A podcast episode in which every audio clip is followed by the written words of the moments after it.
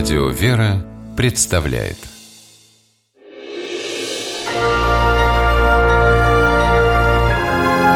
Герои моего времени Октябрь 2015 года в городе Киринске, что в Приангарье, погодой не радовал. Столбики термометров показывали минусовую температуру, и залив реки Киринги покрылся льдом. Решив, что он уже крепок для катания, девятилетний мальчик вышел на него и провалился в воду. Из ледяной ловушки школьника вытащили незнакомые люди – Максим и Валерия Матюнины. Неподалеку от залива супруги оказались случайно. Отвезли дочь на занятия и, чтобы не терять времени в ожидании окончания урока, поехали за покупками – Валерия осталась в машине, а Максим отправился в магазин. Следом за ним туда вбежала стайка мальчишек, и спустя минуту мужчина вместе с ребятами вышел на улицу. Дети, показывая руками на залив, кричали, что там тонет ребенок. Максим бросился к воде. Жена бежала следом. На берегу рос стальник, и супруги наломали длинных веток, чтобы с их помощью вытащить ребенка, вспоминает Валерия Матюнина.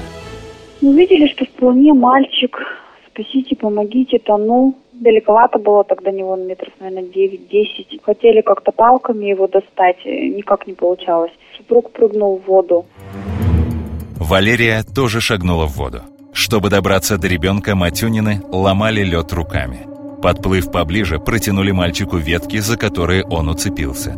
Завершающая часть спасательной операции, говорит Валерия, была уже несложной. Он схватился, мы его вытащили до себя, а потом с ним уже плыли к берегу. На берегу к мальчику и супругам подбежал незнакомый человек.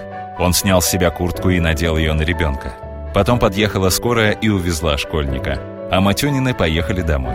По счастью, не они, проведя в ледяной воде 15 минут, ни мальчик, а он пробыл в полынье полчаса, не заболели.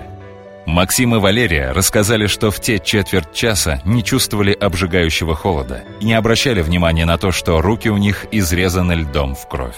Отважные супруги даже не думали тогда, что могут погибнуть сами. Они понимали только одно – ребенка нужно спасти. А школьник, которому Матюнины подарили жизнь, пообещал, что больше он к незамерзшей реке и близко не подойдет.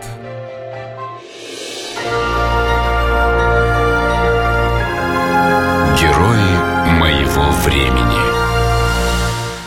В программе использованы материалы сетевого издания «Комсомольская правда».